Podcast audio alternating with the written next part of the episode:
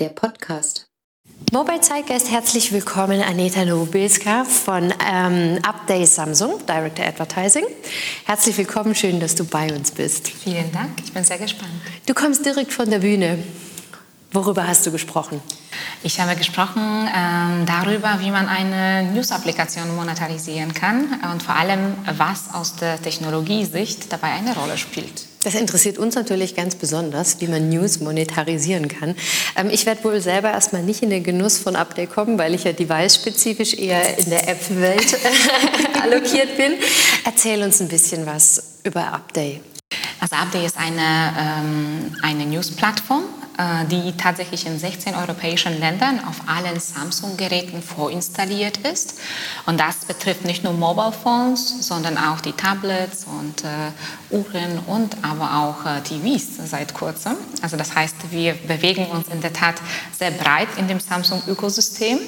Und ähm, Update ist ein Ergebnis der Partnerschaft zwischen Axel Springer und Samsung. Das heißt, die Firma gehört ja auch zu Axel Springer und ähm, dieser Heritage aus dem Journalismus ist ja auch im Produkt widerspiegelt. Es ist nämlich so, dass die App nicht nur News aggregiert in dem Sinne der Technologie, das tun wir auch, aber vor allem ähm, wir haben Journalisten in allen Ländern, äh, in denen die Applikation da ist oder für alle Länder, die auch nochmal News filtern, sicherstellen, dass da keine Fake News drin sind und dass, dass jeder Nutzer von Update auch relevante Informationen bekommt, darüber hinaus, was, er, was ihn selber nochmal interessiert, im Sinne vielleicht Architektur oder Musik. Wann wurde die Idee geboren, dass Samsung sich im Bereich Journalismus etablieren möchte? Mm, ich glaube, dass also die Idee war auf jeden Fall von Anfang an da. Äh, jetzt habe ich mich gerade gefragt, äh, wann ist denn Update entstanden? Also sicherlich von der Idee her sind das so vier Jahre oder so oder viereinhalb. Ehrlicherweise noch bevor zum Beispiel auch Apple News, die mhm. äh, auf, auf den Markt gekommen ist. Also auch nochmal spannend. Und diese Idee war immer da. Das ist ja auch ein absoluter USB für Update auf dem Markt äh, News-Applikationen oder beziehungsweise auch äh, Aggregations-Apps. Jetzt hast du ja gesagt, dass ein spezielles Feature von Update ist das Personalisieren von Nachrichten. Wie sind deine Nachrichten personalisiert für dich persönlich? Meine Nachrichten bewegen sich irgendwo zwischen äh, so business-relevante Informationen, das heißt äh, tatsächlich das Thema digital, äh, vielleicht auch teilweise so marktrelevante Informationen, Börse und so weiter, bis natürlich ein paar Freizeitthemen wie äh, Sport, Segeln und so weiter. Und hoffentlich ein bisschen Boulevard auch, oder? Ähm, in, in, der Tat, das habe ich nicht ausgefüllt, aber das kommt ja trotzdem vor, weil Update mm, ist so aufgebaut im Sinne von dem Informationsstream wie eine Zeitung. In der Zeitung ist es auch so, dass man irgendwie die wichtigsten Nachrichten hat, dann hat man vielleicht irgendwo Sport, dann irgendwie auch Entertainment. Und auch wenn dich das vielleicht nicht immer interessiert, ist es ja auch mal gut, sich darauf hinzuweisen, dass auch andere Nachrichten da sind. Und unsere, unser Nachrichtenstream ist immer sehr differenziert. Das heißt, teilweise beinhaltet er die Informationen, die dich direkt interessieren und teilweise aber auch solche, die du vielleicht wissen solltest oder die dich interessieren könnten. So vermeiden wir ähm, dieses Filterbubble, das man sehr oft bei auf anderen Plattformen sieht. Das heißt, das Thema, was euch natürlich antreibt, ist wahrscheinlich einfach auch Personalisierung, so wie es ganz viele andere Unternehmen auch ähm, umtreibt. Wie spiele ich quasi die Contents aus, die mein User in dem Moment wirklich möchte? Ähm, das heißt, ihr setzt aber in dem Fall auch viel auf manuelle Auswahl, indem ihr wirklich die Interessen des Users abfragt? Oder was steckt da noch dahinter? Ähm, das ist beides. Also zum einen wird der Nutzer in dem Onboarding-Prozess gefragt, welche Themen sind denn für dich relevant, ob das eben äh, Digital Life ist oder Architektur oder Musik oder Politik. Und ähm, darüber hinaus ähm, basiert aber Update auf einer ähm, Empfehlungstechnologie. Das heißt, äh, die ähm, Aktivität des Nutzers in der App wird ja auch getrackt die Interaktion mit dem Content, ob der gelesen wird, ob da vielleicht ein Like nochmal dahinter steckt. Und auf dieser Basis erkennen wir, wie stark sich der Nutzer ähm, für gewisse Inhalte interessiert. Das heißt, das ist sogenanntes Keyword-Tracking und ähm, auch das wird darin berücksichtigt, wenn wir äh, diesen personalisierten Nachrichtenstream ausspielen. Gibt es da eigentlich eine Gewichtung? Könnt ihr das sagen? Also ich meine, wie, wie wichtig ist äh, die aktive Personalisierung, das aktive Auswählen einer, einer Kategorie und dem Empfehlungsmarketing sozusagen. Kann man das irgendwie miteinander vergleichen? Ähm das ist, das ist eine gute Frage. Also das spielt ähm, natürlich eine, eine wichtige Rolle. Also hier muss man nochmal noch mal sagen, vielleicht für das Produkt an sich, äh, diese aktive Wahl spielt eigentlich nur am Anfang eine Rolle, weil sehr oft möchte man natürlich eine sehr intelligente Wahl treffen, im Sinne auch, ich interessiere mich eigentlich nur... Genau, korrekt, und Finanzmärkte. und Finanzmärkte. Dann aber geht es doch um Kim Kardashian und, und, äh, und vielleicht irgendwelche Sänger oder so. Das heißt, ähm, eigentlich für uns ist ja wichtiger dieser, ähm, dieser Teil, wo wir den Nutzer tracken, da ist man sozusagen ehrlicher. Das heißt, da ist man ehrlicher, sagst du. Das heißt also, diese, diese aktive Personalisierung findet nur einmalig am Anfang Korrekt. statt und dann nie wieder? Korrekt. Und der Rest ist dann Nutzerverhalten? Korrekt, richtig. Also man kann da immer natürlich die, ähm, den, äh, die Auswahl der Kategorien anpassen. Das, ja. das äh, ist ja auch möglich im Laufe der Nutzung der Applikation. Aber diese Wahl wird dann sozusagen immer durch das Verhalten korrigiert. Mhm. Also mhm. wie der Nutzer tatsächlich, was er liest und wofür er sich interessiert. Was macht denn Update so erfolgreich? Die Personalisierung an sich oder dass man sich darauf nicht äh, zurückzieht? Was macht Update so erfolgreich? Mhm. Also Update, ähm, also tatsächlich erstmal ist die Frage natürlich, was ist der Erfolg äh, mhm. in diesem Fall? Wir haben ja gerade über Personalisierung gesprochen, deswegen glaube ich, der, der, KPI, der dazu passt, wäre die Verweildauer in der Applikation. In der Tat, unsere Nutzer verbringen durchschnittlich pro Tag äh, bis zu fünf Minuten ähm, und setzen sich das in diesen Nachrichten aus. Und ähm, ich glaube, zum, die, der Erfolgsfaktor ist ja sicherlich äh, die Einfachkeit der Nutzung der Applikation. Es ist sehr, sehr klar, wo man ist äh, es gibt immer eine Nachricht pro Karte, das heißt auf dem gesamten Telefon.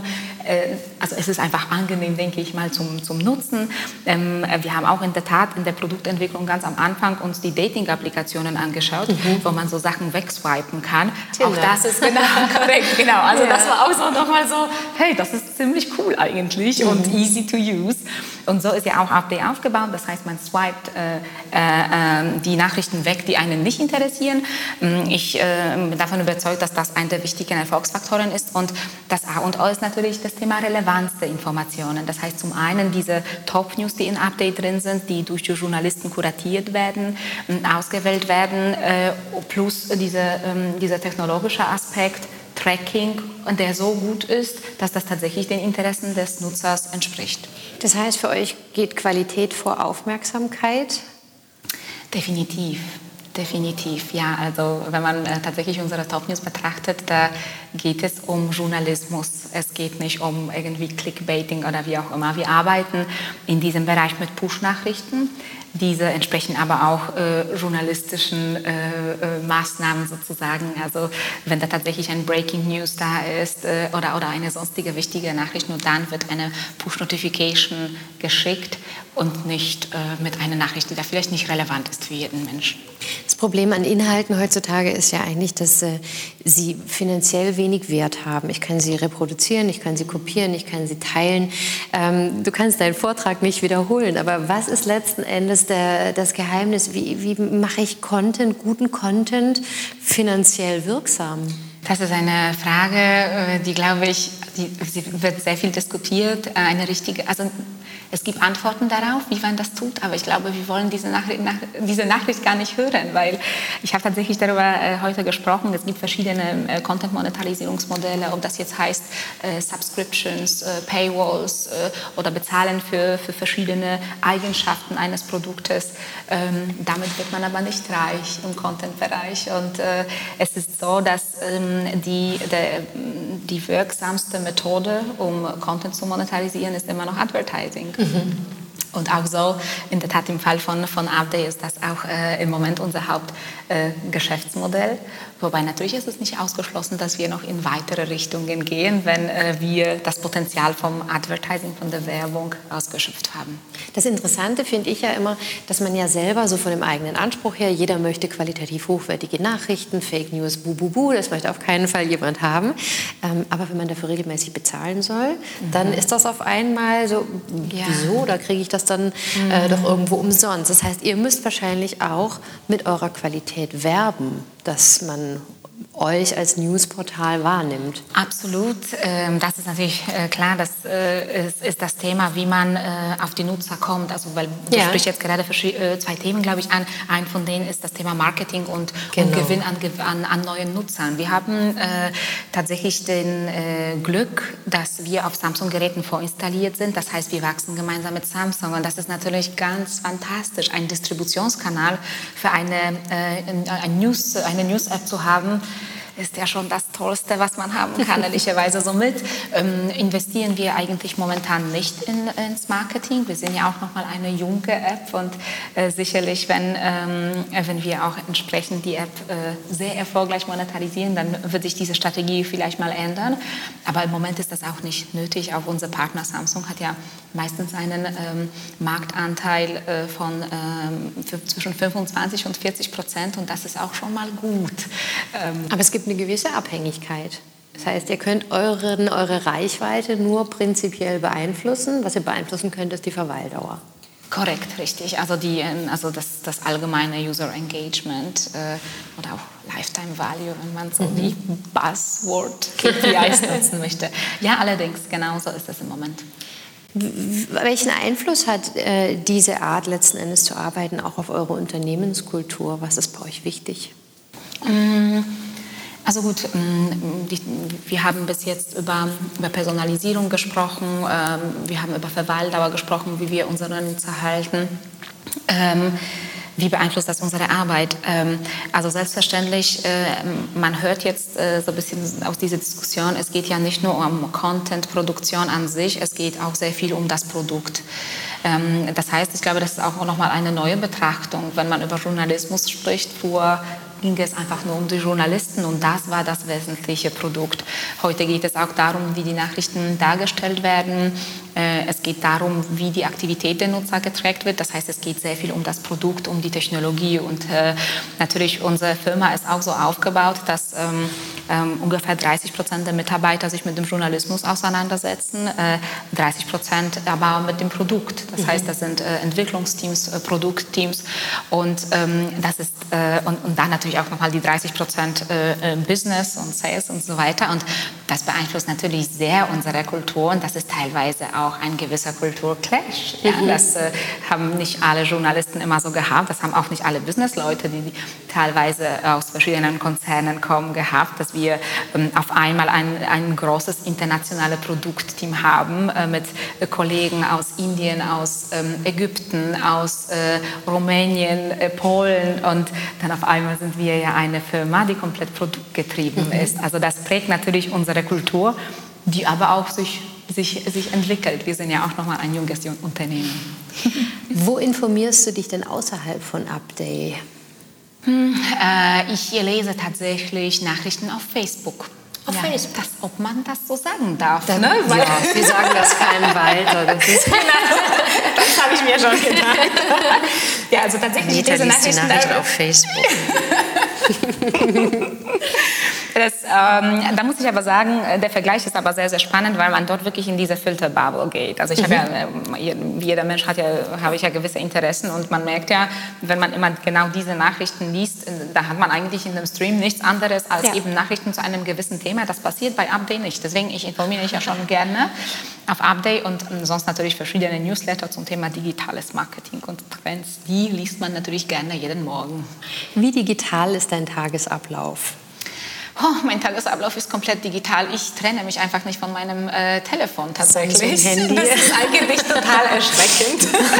ja, es fängt an mit dem, mit dem äh, Telefon, das mich erstmal weckt. Äh, dann gibt es ja ähm, Nachrichten äh, bei dem Frühstück. Also ich lasse mir da erstmal eine Stunde ohne äh, digitale Hilfe, äh, um, um so ein bisschen anzukommen am Tag. Und dann, dann geht es tatsächlich um die Nachrichten. Da lese ich wirklich Update ähm, beim, beim Kaffee. Ähm, und dann geht es los mit der Arbeit. Und wenn Termine anstehen, dann ist das weiterhin tatsächlich alles mit dem Handy erledigt oder auch unterwegs. Das ist ein Wunder, was man alles äh, erledigen kann, ja? inklusive auch verschiedene, keine Ahnung, Businesspläne in einer Excel-Tabelle äh, prüfen.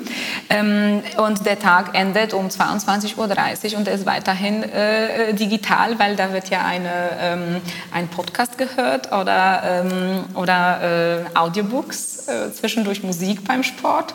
Mein Tag ist leider schrecklich digital. naja, was heißt schrecklich? Äh, das heißt, ähm, wie ist denn die Verteilung? Also wie oft, wie lange sitzt du am Rechner oder wie viel Arbeit erledigst du am Smartphone? Das hängt tatsächlich davon ab, ob ich unterwegs bin. Ähm, ich bin natürlich in meiner Rolle äh, schon viel in Terminen.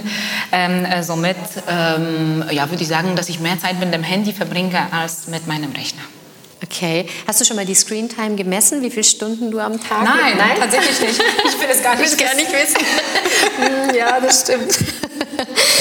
Du bist ja hier bei Mobile Zeitgeist. Ähm, was ist für dich der Mobile Zeitgeist? Hast du da eine Idee dazu, zu dieser Begrifflichkeit? Hm, ich habe eine Idee dazu und das wäre für mich diese Omnipräsenz äh, von, von, die, von der Konnektivität äh, von den Handys, aber auch vielleicht weitergehend. Ihr schreibt ja auch gerne ähm, darüber, ob das jetzt Assistenz, äh, also diese, diese Alexa KI, und so weiter. Genau, richtig. Äh, korrekt oder, oder äh, Konnektivität im Auto und Immobility und so weiter. Also ich finde, das ist jetzt gerade die, die große Sache. Ich finde, ähm, man, man beobachtet, dass ähm, das noch tatsächlich die ersten Schritte sein, vor allem was so Audioassistenten ähm, angeht. Aber wie spannend, dass ja. man jetzt schon nach Hause kommt und sagt so, hi, und hier Vorname von dem, von dem Gerät, Licht bitte an und Musik und weiß ich nicht. Also das, das finde ich äh, unfassbar spannend ähm, und äh, natürlich auch im Sinne von unserer Produktentwicklung ist es auf jeden Fall ein Trend, das zu beobachten ist und ich glaube, das ist gerade der Zeitgeist. Vielen herzlichen Dank, Anita Nowobilska von Update Samsung. Ich habe mich sehr gefreut, mit dir zu sprechen. Danke, Danke dass du da warst. Vielen Dank.